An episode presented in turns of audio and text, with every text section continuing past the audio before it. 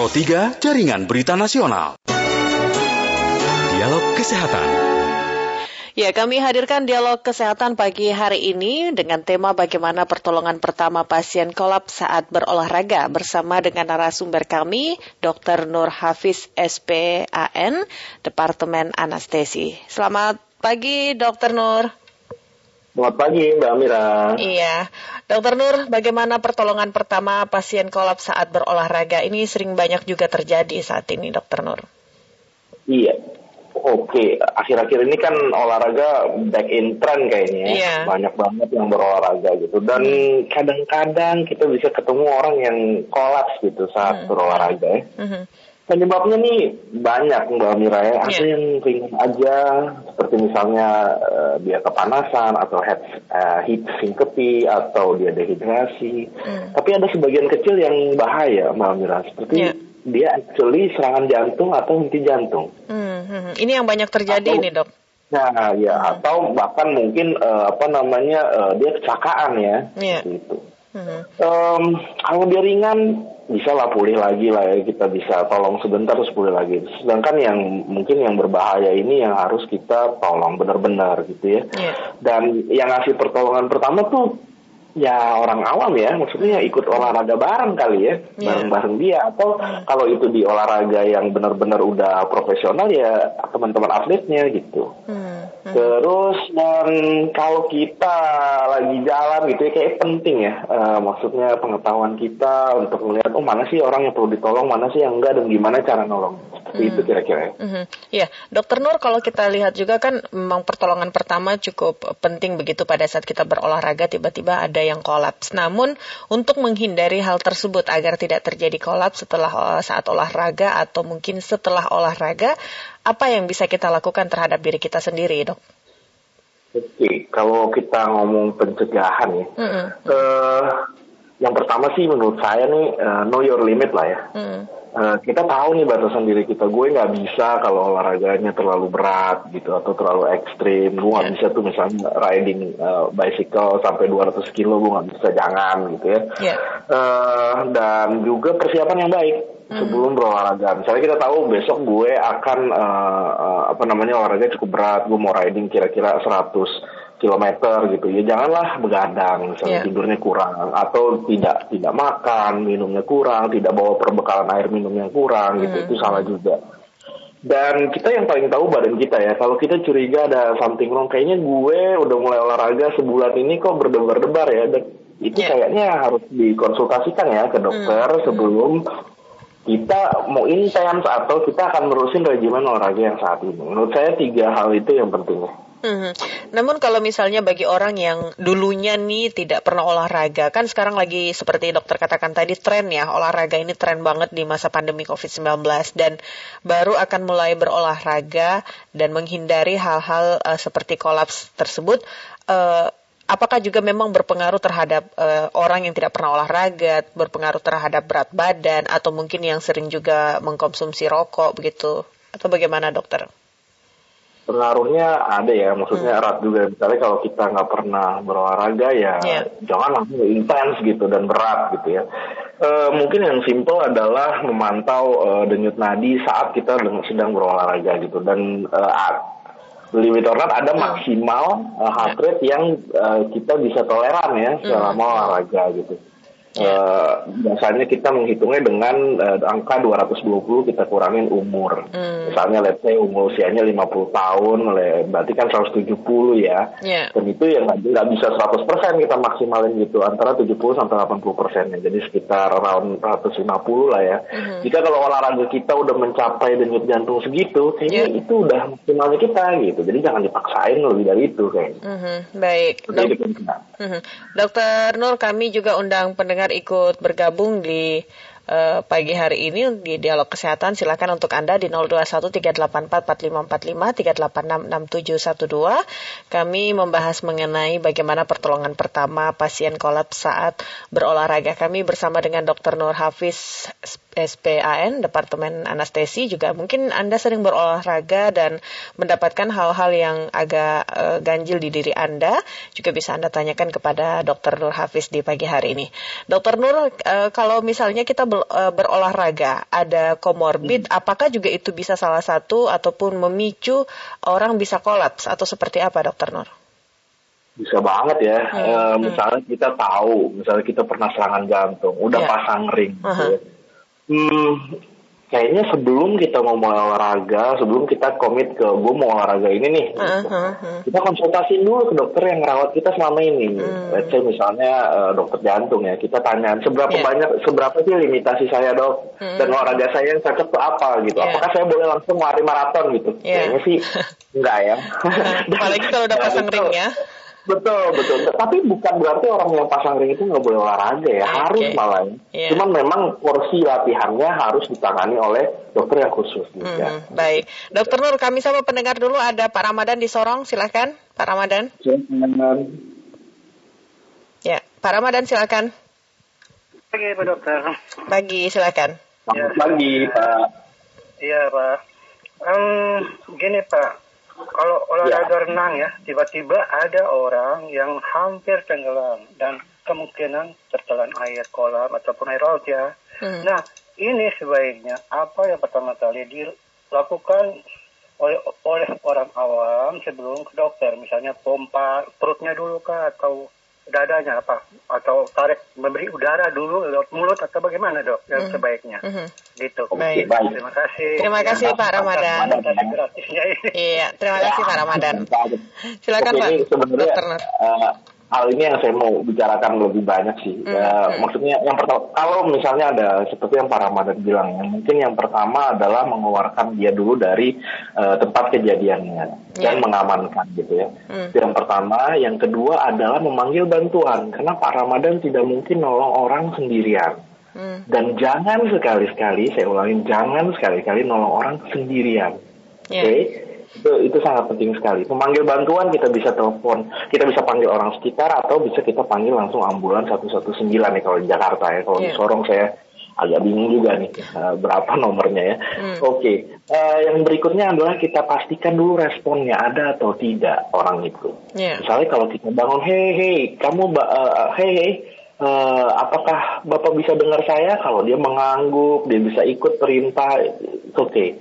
Kalau pas, uh, sudah seperti itu, mungkin langkah berikutnya hanya tinggal membawa uh, orang tersebut ke uh, rumah sakit. Hmm. Oke, okay? yeah. Tapi kalau responnya tidak ada, ini yang cukup rumit ya. Hmm. Jadi uh, yang pertama setelah kita cek responnya tidak ada, maka kita harus buka jalan nafasnya. Hmm. Buka jalan nafasnya dengan melakukan manuver uh, menengadahkan kepala uh, dan juga mengangkat dagunya. Hmm. Ini agak rumit memang, tapi yeah. memang harus kita lakukan. Itu ha- angka pertama. Seringkali dengan membuka ini langsung tuh ada responnya, yeah. karena udara akan masuk, oksigen masuk, nyala dia. Seperti itu. Uh, yang kemudian uh, setelah kita buka uh, jalan nafasnya dan kita dengar apa namanya uh, dan kita cek ada atau tidak nafasnya, mm-hmm. gitu. Kalau ada nafasnya, insya Allah aman tuh.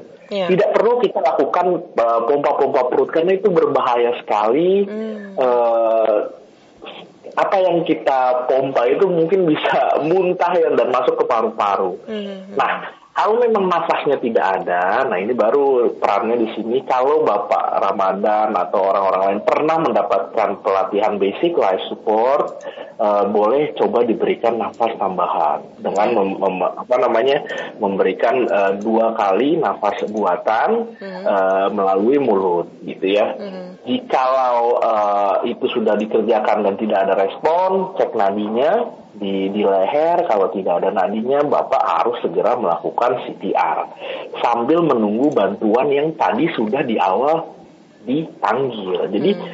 kalau tidak memanggil bantuan di awal, Pak Ramadhan akan terjebak dalam siklus yang berulang-ulang dan berbahaya sekali sehingga nanti korbannya ada dua. Satu yang tenggelam, satu lagi Pak Ramadhan. Seperti baik, itu kira-kira. Baik, Dokter Nur, kita sapa lagi pendengar ada Pak Nur Hadi di Bekasi. Silakan Pak Nur Hadi. Halo, terima ya. kasih. Selamat pagi, Mbak Selamat Mira. Pagi, silakan. Selamat pagi, Dokter Nur. Salam sehat buat kita semua. Uh, dokter, dua pertanyaan. Yang pertama, ya. uh, sebaiknya bagaimana kalau saya tidak ter uh, lebih banyak gerak aktivitas itu di luar olahraga uh, tidak terukur, begitu. Nah, karena kan masih ada yang Uh, oh olahraga harus terukur gitu. Sementara saya melakukan rutin dan harian itu aktivitas apapun, baik di rumah maupun termasuk naik turun tangga uh, gedung itu sampai dengan uh, lima lantai itu manual saja, uh, itu tidak ngoyo dan dilakukan dengan santai saja. Artinya batasan saya hanya sampai keluar keringat. Hmm. Itu sebaiknya bagaimana? Yang kedua adalah uh, saya sudah rutin, bersyukur banget, uh, dari bangun tidur sampai tidur lagi itu dua liter uh, air uh, air putih ya dokter. Nah, masalahnya saya suka kebingungan sama ada yang menyatakan harus, oh harus tergantung dari nol koma tiga per kilogram berat badan. Nah kalau itu makanya saya hanya akan kena kuota satu setengah Uh, liter uh, dokter. Nah sementara saya dengan yang dua liter harian ini udah nyaman. Kira-kira kalau menurut uh, dokter Nur lebih baik yang mana? Itu saja. Terima baik. kasih banyak. Terima kasih. Terima kasih. Dok, dokter Nur sebelum dijawab satu penelpon lagi saya terima terlebih dahulu ya. Ada Bu Ratih di Jogja. Silakan Bu Ratih. Iya pagi Mbak Arif. Uh, pagi dokter Nur. Ya. Iya. Uh, kalau misalnya usia lima puluhan ya, dulu nggak biasa olahraga tapi suka jalan. Uh, uh, terus sekarang di usia lima puluhan mau ber, uh, berolahraga, mm. olahraga renang. Jadi menurut dokter, uh, uh, olahraga apa yang disarankan dan apa resiko uh, positif dan negatifnya kalau mau mulai olahraga renang itu. Mm. Uh, uh, terima kasih. Terima gitu kasih. Selamat, selamat pagi, Bu Ratih. Terima kasih, Bu. Silakan, dokter. Oke, okay. Yang pertama ya lebih banyak gerak aktif uh, meskipun tidak olahraga ya. Kalau rekomendasinya sih uh, ini pada pasien uh, sakit jantung ya, bisa yeah. serangan jantung gitu. Rekomendasi itu tiga puluh menit uh, strict exercise dengan uh, target heart rate yang tadi saya bilang, target nadi uh, delapan puluh persennya tercapai. Mm-hmm. Jadi itu rekomendasinya tuh yang dinamakan olahraga yang Uh, baik untuk pasca uh, apa namanya serangan jantung ataupun pasca apa namanya sakit jantung itu tiga puluh menit exercise dengan delapan puluh persen target heart rate tercapai. Iya. Yeah. Gitu. Sebenarnya uh, saya bukan dokter yang apa namanya untuk olahraga banget gitu ya. Yeah. Dan kalau memang uh, Bapak itu tadi Uh, mau uh, bisa berkonsultasi dengan uh, dokter uh, kedokteran olahraga yang memang spesialis dalam itu. Tentunya orang berolahraga ada target, mungkin mm. target itulah yang apa namanya Bapak harus uh, specify. Targetnya apa nih? Oh, gue mau ngurangin berat badan. Oh, saya ingin lebih sehat gitu. Itu nanti akan ditranslasikan ke dalam program Uh, olahraganya, seperti itu kira-kira ya. Mm-hmm, jawabannya yeah. pertanyaan pertama tadi. Untuk air saya rasa gini ya, um, ya saya dokter anestesi nih ya, sehari-hari saya bergelut dengan uh, apa namanya fisiologi dan apa namanya terapi cairan gitu ya. Yeah. Sebenarnya tubuh, tubuh punya uh, mekanisme sendiri untuk mengatakan, oh saya butuh air lebih banyak. Hmm. Jadi Tuhan udah menciptakan tubuh kita punya alarm sistem sendiri uh, untuk menyatakan gue perlu air nih gitu. Hmm. Hmm. Itu namanya rasa haus. Yeah. Jadi kalau punya rasa haus berarti airnya kurang. Itu physiologically proven, physiologically memang sudah seperti itu. Jadi hmm. sebenarnya mau berapapun cairan yang diminum ya. Um, Uh, itu harusnya cukup karena tubuh punya alarm sistem sendiri. Dengan catatan kita sehat ya. Yeah. Ini nggak berlaku untuk pasien-pasien yang misalnya udah gagal ginjal gitu mm. atau gagal jantung, itu nggak berlaku. Yang disebutkan tadi tiga puluh uh, mililiter per kilogram berat badan adalah prescription atau resep saya di I C U saat saya mm. melakukan terapi cairan. Jadi itu nggak apply buat Bapak ya. Itu yeah. apply buat pasien-pasien saya yang tidak sadarkan diri di I C U Pak. Kecuali uh-huh. Bapak masuk situ mungkin itu sesuai, tapi Bapak nggak perlu kayaknya. Yeah. Oke, okay. Untuk pertanyaan yang terakhir, usia lima puluh belum pernah berolahraga dan ingin memutuskan untuk olahraga, apalagi olahraganya renang gitu ya. Uh-huh. Mungkin kembali lagi saya katakan bahwa saya bukan dokter olahraga ya, maksud saya uh, mungkin bisa didiskusikan dulu uh, dengan uh, dokter olahraga. Tapi yang tadi saya bilang ya, uh, no, uh, tahu batasan diri sendiri.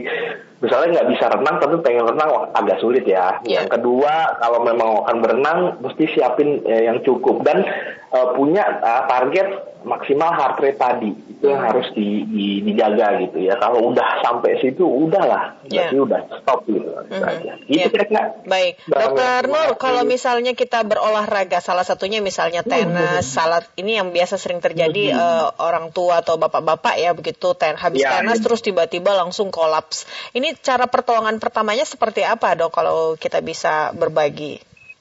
Oke, yang uh, sebenarnya semuanya sama ya seperti yang ditanyakan di pertanyaan pertama tadi. Mm-hmm. Begitu ada orang kolaps ya, mengenali kolaps juga beda-beda ya. Maksudnya dia langsung jatuh sih iya benar, yeah. Tapi kadang-kadang ada yang cuma duduk terus napasnya terengang-engang gitu, mm-hmm. itu juga berbahaya. Itu kita mm-hmm. anggap bentar lagi dia akan kolaps. Yeah. Gitu. Uh, kalau kita menemukan uh, hal seperti itu, langkah yang pertama adalah tadi ya tarik dia dulu, amankan dan kita juga aman gitu. Hmm. Yang kedua adalah panggil bantuan. Saya ulang lagi, panggil hmm. bantuan. Ini krusial banget dan orang-orang selalu lupa, yeah. selalu mau nolong sendiri. Abis itu bingung. Hmm. Kalau udah panggil bantuan baru kita ke pasiennya. Tadi kita harus uh, bikin dia rileks. Misalnya kalau dia udah kolaps ya kita tadi ya cek pernapasannya, buka jalan napasnya, yeah. cek pernapasannya dan mm. cek apakah ada denyut jantung di uh, lehernya yeah. atau denyut nadi karotisnya. Kalau tidak tidak tidak bernafas, tidak ada denyut jantung, maka kita harus segera mulai C P R. Kita harus mm. segera mm. mulai kompresi dada yeah. sampai bantuan datang. Gitu ya. Okay. Kalau terlatih memberikan nafas buatan, baru kita berikan nafas buatan. Hmm. Tapi kalau tidak, hands only C P R adalah yang direkomendasikan baik di European maupun di American guideline. Seperti hmm. itu. Baik, Dokter Nur terakhir, kira-kira apa yang bisa disampaikan kepada pendengar kita di pagi hari ini saat berolahraga terus uh, mendapati seseorang atau pasien yang kolaps saat uh, berolahraga bisa disampaikan? Oke. Okay. Um, Berolahraga it's a good thing, uh, kita harus tetap ngelakuinnya. Kalau kita ketemu kondisi-kondisi yang kita anggap berbahaya gitu ya, kita harus menolong yang membutuhkan. Tapi saya ingatkan lagi, hal yang pertama kali mesti dilakukan adalah keselamatan diri sendiri dulu kita pastikan. Uh-huh. Yang kedua, dan kita harus mencari pertolongan karena menolong orang tidak bisa sendirian. Saya ulangi lagi, tidak bisa sendirian. Yeah. Jadi kalau teman-teman ngelupain step men, apa namanya memanggil bantuan, eh, kayaknya menolongnya malah membahayakan diri mm, sendiri. Seperti mm. itu deh. Baik. Kira-kira Mbak Ami. Dokter Nur, terima kasih banyak atas waktunya bersama dengan Pro tiga di pagi hari ini. Sehat selalu ya dok. Oke, sehat selalu Mbak Mira. Baik, selamat terima pagi. Kasih, selamat pagi. Demikian pendengar Dialog Kesehatan bersama dengan Dokter Nur Hafiz S P A N, Departemen Anestesi, mengenai bagaimana pertolongan pertama pasien kolaps saat berolahraga. Terima kasih juga untuk Anda yang sudah bergabung bersama kami di Line Interaktif.